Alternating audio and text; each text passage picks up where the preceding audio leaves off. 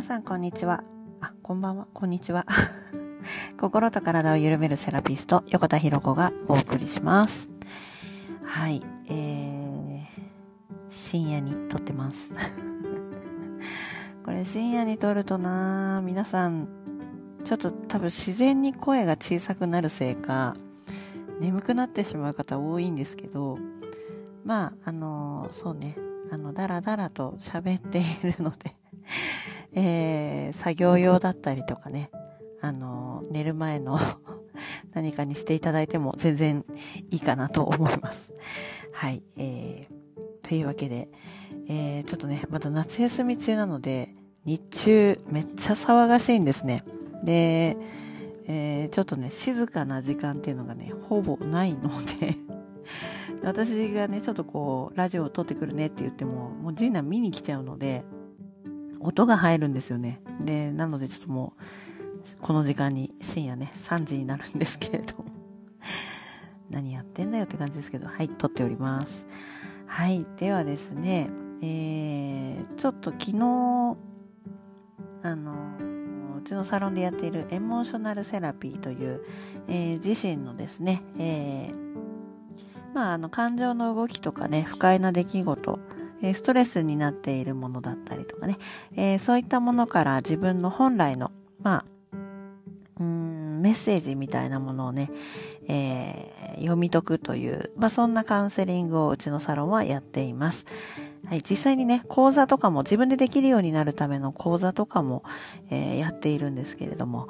えー、それをですね、えー、もちろん、あの、自分もやっています。ね。で、その中から、昨日はちょっとね、あの、次男のことをね、ちょっと向き合ったので、えー、そう、そこからのね、気づきをちょっと話をしようかなと思いまして、えー、ね、鉄は熱いうちに打てでしたっけ？釘は熱いうちに打てだっけ？喋ろうと思ったタイミングで喋、えー、ろうと思います。はい。ではですね、えー、まあちょっとざっと、えー、少し話をすると、えー、4月にですね、飼っていた赤星インコが、えー、突然亡くなってしまいまして、えー、そこからですね、ちょっとこう、あのー、ちょっとね、身内に不幸があったり等で、えー、次男も私もなんですけども、あの、まあ、家族がね、ちょっとこう、死に触れるっていう機会が、えー、ちょっと続いたんですね。で、えー、そこからですね、ちょっと次男の方が、えー、まあ、入園、入学ね、間もなかった頃の出来事なので、えー、私に、その、いつか父ちゃんと母ちゃんも死んじゃうの？みたいな質問から、えー、私もね、軽く、あの、そうだね、ぐらいな感じで、あの、話をしてしまったら、あの、一気に表情が曇りまして、えー、まあ、そこから、あの、離れられなくなっちゃったんですよね。あの、もう私を見張ってないと いられないという状態になってしまったので、学校には行けるんだけど、あの、帰っても来れるんだけど、学校に行くまでの間が私が一緒にいないと、えー、いけないという状態に、まあなっているまんま夏休みを迎えて、えー、まあもうずっと四六時中そばにいるので、あの、次男にとっては今安心の 時期なんですけど、このままじゃ困るなっていう、えー、思いもあったりとか、えー、まああとは一緒に過ごす時間が多い中で、まあ表情の変化をね、あの、お母さんとかは子供をね、育てている、えー、方だったり、まあ、あと先生だったりとかはね、表情の変化っていうのをよく見られると思うんですね。で、まあ、その次男とも一緒に過ごす時間が長ければ長いほど、一日中やっぱり表情をコロコロコロコロ、えー、変えるんですよね。で、ほんのちょっとの、こう、表情が変わっ、たなっていう変化、あ、今、今不安になったなとか、怖がったなとか、あの、納得いかなかったかなとかね、そういう表情の変化を、えー、よく察知するんですけれども、まあその中で、えー、私と離れるとか、えー、まあそういうことが多いかな。なんかこう、新たなことをね、自分の家の外でね、こう枠の外で何かやろうっていうね、えー、ことが起こると、あの、表情が一気に曇り出して不安な表情をしだすんですよね。で、これ、このままじゃいけないなと思っていたし、私自身もそれにじゃあ心地よく感じていたかって言ったら心地よくはないので、ね、だからまあ、向き合うタイミングだなと思ったので、えー、自分でね、セルフで、えー、エモーショナルセラピーを、えー、しました。で、そこで出てきたのが、まあ、人、対人関係って子供だけに限らず、えー、べ、てのね、人はね、あの、自分の鏡という風な見方が一番、えー、受け取りやすいんですね。で、子供もね、特にあの自分の鏡ってよく言いますよね。で、この中で、その、まあね、それをこう、あ、まあまあまあいいや、その、その人はね、自分の鏡だっていうね、その解釈もね、ちょっとこうか、あの、間違っちゃいけないなっていう部分はあるんですけれども、今日はちょっとその子供のね、その、を通して、子供の不安感を通して自分の中にあったもの、それについてね、話をするんですけれどもね、そう、そう、あのー、これね、その、次男が、その、私から離れられないというその部分に関してちょっと衝撃的なことが 私の中にメッセージで浮上しまして、えー、そもそも、えー、手放したくなかったのは私の方だったってことに気がついたんですね。もうどぎも。何やってんだよって感じですよね。そりゃあね、親が手のうちにこう入れようとすれば子供を不安がって外出なくなるよっていう話で。というのもですね、えー、向き合って出てきたのが、これね、多分子育てしていたりとか、まあ子供と向き合っている方であれば、えー、必ず出てくるやつなんだと思うんですけれども、まあ寝顔見ながらだったりとか、なんかこうニコニコ優しく接してくれた子供の顔を見ながらね、ああ、あの時なんであんな強い言い方しちゃったんだろうっていう反省だったりとか、ああ、の時もうちょっと真剣に話聞いてあげればよかったっていう反省だったりとか、えー、まあ一緒にね、子育てとは言っても、あのね、子供とね、自分との関係の中に上も下もないので、ね、一緒に切磋琢磨しながら生きていっているのが人間なのでね、あの、ね、ただそういう反省点っていっぱい出てくるんですよね。で、特にやっぱり純粋で、なんかこう純真無垢な子供なので、反省が浮上しやすいですよね、やっぱり。ね、あの、純粋でまっすぐな状態で、向こうも愛情とかね、感謝を伝えてくれる存在なので、こっちが大人げなくこうやらかしてしまったことだったりね、ちょっとこうきつく言い過ぎちゃったとか、あの、つい怒鳴っちゃったとかね、あの、つい手挙げちゃったとかいう方もいらっしゃると思うんですけど、まあ、そういう反省、要はこれが、あの、実は反省は反省なんだけど、反省を改善にしていけばいいんだけど、反省しながらそれがしっかり傷になっていたっていうことに気がついたんです。で、結局、その、ね、子供のあの、寝顔？あとあの、まっすぐな笑顔？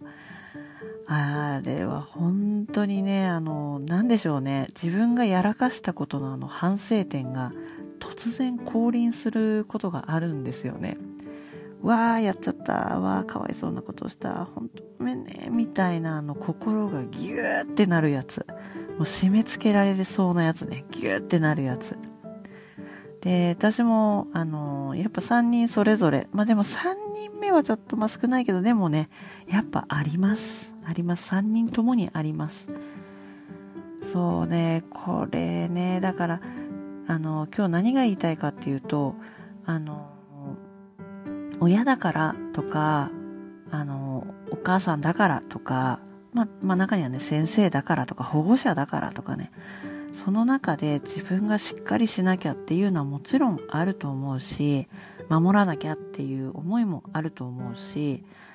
まあその中でね、でもそれでもやっぱり人間だしね、子供と一緒に成長している身分なので あの、失敗することってたくさんあると思うんですよね。でもその反省がちゃんと自分の中に傷になってしまっているっていう自分の傷にもね気づいてあげることって大事だなっていうのを昨日自分のそのセルフセラピーの中でねセルフでやったそのセラピーの中で気がつきましてねえあのこういうの抱えてるお母さんたちいっぱいいるよなっていうことにもね 改めて思い出したんですよね。で、あるある、よくあるよって私も言うんですけど、あの、いや、本当によくあるのよ。よくあるんだけど、あの、思いのほか傷になってるっていうことに気がついてあげてください、まずね。で、そのことで、じゃあうちがどういう風になっていったかっていうと、自分の反省点で、ましてやね、ちょっとこれ言い訳みたいになっちゃうんですけどあの次男に関しては本当に親としての度量をずっと試されていたんですよねっていうのをねすごく感じていて、えー、特にねまあ1歳7ヶ月ぐらいからですよね。イヤイヤ期って呼ばれるやつ。ね。あの自我が出てくる頃ですよね。だから人と人がねこうぶつかりやすくなるような、えー、このタイミング。ただのこう言葉がね伝えられないとか伝わらないとかいうことで余計ね感触みたいなものを起こしたりとかね。これがね次男きつかったんですよ。でこの1歳7ヶ月ぐらいからえー、4歳ぐらいまで5歳になる直前ぐらいまであの本当にうちなかなか自我がねあの出したいっていうのとあのすごく強い子だったので、えー、だいぶ私もあの疲弊してまして。長男がすごくまあも長男で激しい部分かなり持ち合わせてたんですけどちょっとね、種類の違うやつ だったんですよね。本当にちょっと感触ってやつですよね。で、だったので、あの、やっぱりね、もう私も一人でね、こう、まあ、一人でって言っても年の離れた、あの、お兄ちゃん、長男がいたので、それでもまだね、やっぱ手伝ってくれることは多いんですけど、でもね、やっぱりこう、ワンオペ？今でいうワンオペの中でこう子育てをね、してきたので、してきているので、あの、抱えきれなくなって爆発しちゃうこと多々あったんですよ。そう、なのでね、あの、まあ、かわいそうなことしたなとか、ごめんねって思いってすごくあるんです、次男にね。で、この反省点がどうなってたかっていうと、自分がやらかしたことなのにもかかわらず、結局ね、あの、外の世界で傷ついてほしくないとか、外の世界で、えー、嫌な思いとか辛い思いをしてほしくないっていう思いに変わってってしまったというかね、歪んじゃったんだなってことに気がついたんです。で、わーわあ、これはいかんなと思って、で、慌ててね、あの、その傷の部分をまず癒して、で、新しいね、自分の中の、えー、新しい思考の設定をしていったわけなんですけど、ねえ、これ多分ね、私だけじゃないと思う。あの、結構な頻度で、えー、お母さんってるね、お母さん世代の方たちから、えー、実はこんなことがあって、すごい反省して、まあ、苦しくなっちゃってるっていうね、あの、話をよく聞くんですね。まあ、中には、えー、もうその年齢は過ぎてね、今大変、点もだいぶ離れてきたけど、その年齢の子を見ると、思い出して心がギュッてなるとかね、あるんですよね。ねえ、だからね、意外に傷になっているし、その傷を癒してあげてほしいなって、あの、思うんです。じゃないと報われない部分たくさんありますよね。そう。で、その、やっぱり、この、親としてとか、あの、引っ張っていかなきゃとか、守ってあげなきゃとか、えー、もうほんと無意識化にきっとこれってね、人間の、えー、なんかこう、なんだろうね、呪いみたいなもんなのかな。まあ、ありますよね。私、ね、長男の時には上とか下とかっていう思いがすごく強くって、親だから、あの、たくさん経験をして、それをこう、ね、伝えていかなきゃいけないとか、守っていかなきゃいけないとか、自分の経験したことを、えー、なんていうのかな、こういうふうなことをしたらいいよ、こういう時にはこうしたらいいよとかっていうのを、えー、まあ、しつけ、しつけっていうのかな、あの、いろいろね、教えていくっていう意味で、上と下って意識がすごく強かったんですね。まあ、ただ、まあなんか、なるべくね、対等に会話をしようという意識だけが、どっちかというと強かったので、えー、まだね、いろいろ会話をしながらこう、育児一緒にしてきたなって感じなんですけど、まあ、でもね、上と下って意識は強かったかな。そう、だから余計厳しかったし、えー、口うるさかったんですよね。で長男は長男で、えー、すごく反省点が多いんですけど、あの、そもそもね、やっぱり上とか下とかってない、ないんですよ。どうしたって反省点は出てきちゃう。子育てしてると。なぜなら、親も未熟だからなんですよね。で、その、長男の、その、そう、次男以降がね、生まれてから、最初の頃は、えー、子育てを経験している母親として18年の歴を持っているっていう意識がね、あったから、まあ、そうなると、どこか自分は慣れてるっていう感覚があったんです。だけどね、そう、あの、全然違うからやっぱり。一人一人、長男と次男って兄弟だけど全く別の生き物なので、ましてや私のね、お腹から出て瞬間から家族だし血のつながりもあるけど、まあ、他人というかね、あの別の生き物なわけじゃないですか。ってなるとね、長男のお母さんとしては18年。で、次男のお母さんとしては7年の経験しかないんですよね。えー、末っ子のね、あの、娘っ子に関しても、えー、もうすぐ5年なんですけど、もうすぐ今年5歳になるので、5年なんですよ。たった5年。だから一人一人のその年数で見て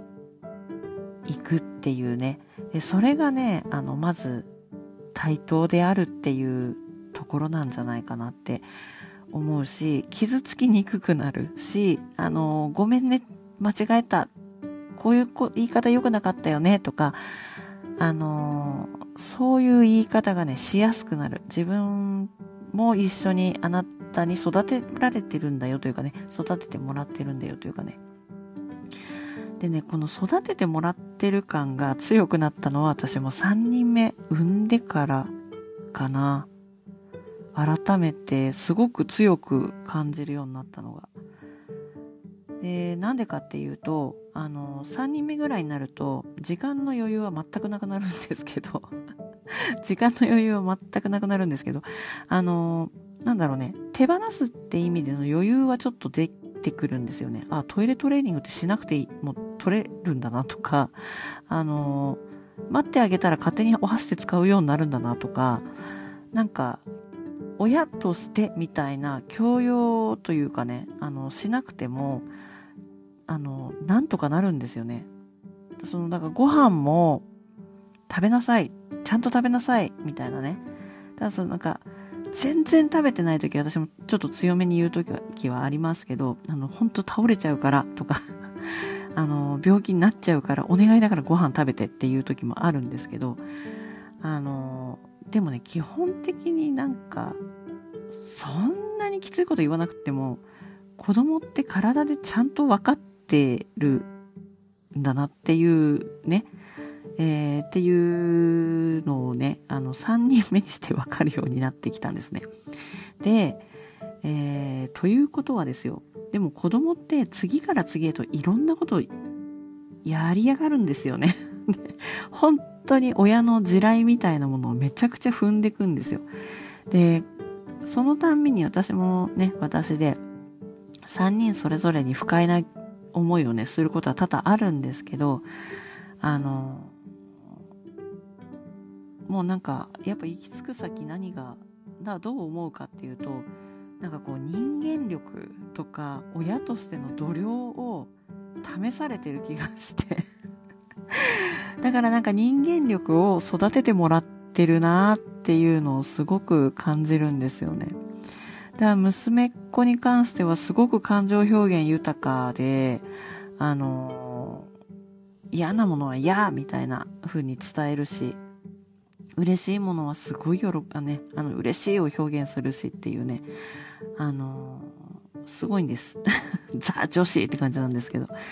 でもなんかそこをね、あの、泣くなとかね、あの、そういう怒っちゃダメとかね、なんかそうやってするのも違うなと思ってるので、あの、まんま、あの、怒ってても泣いてても、あの、笑っててもね、何でも、あなたは大好きよっていう風なスタンスで私もいるんですけど。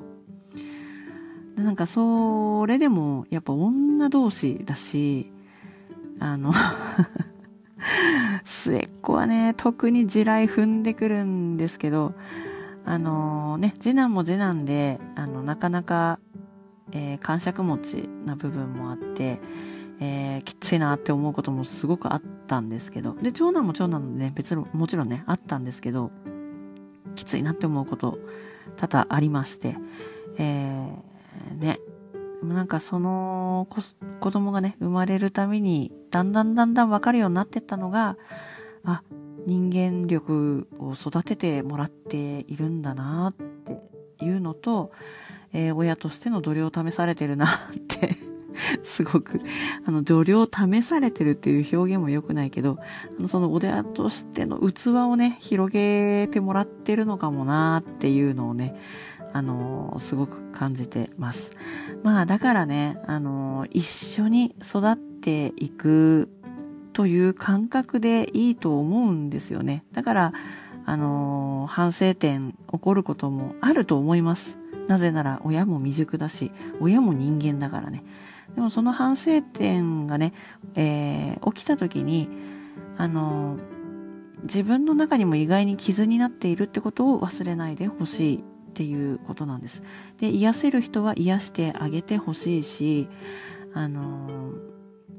もしね、あの、じゃあ子供の接し方をね、明日から変えようっていうふうに改善に変えていくとするんだったら、えー、わがまま放題育てるってばいいってもんでもないと思うので、えー、今日よりね、明日の方がありがとうっていう、ね、回数を増やそうとか、えー、何かね、子供のできたってものをこう、一緒にね、喜んであげられるものはないかなって探してみるとかね。なんかそういう風にして、えー、見るのもいいのかなって、あの、思います。でもね、意外に18年経過した長男から見ても、よく話をするんですけど、あの厳しかったよねとか口うるさかったよねって言っても、怖かったって聞いてもね、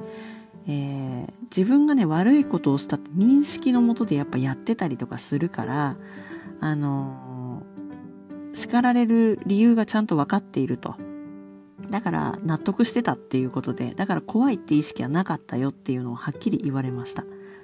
で、長男の中でね、あの、勘違いした、あの、解釈をしてた部分があったりすると、ああ、その時のあれってそういう意味じゃないよとか、っていうふうに、こういうふうな思いがあってこういうふうにしたんだよとか、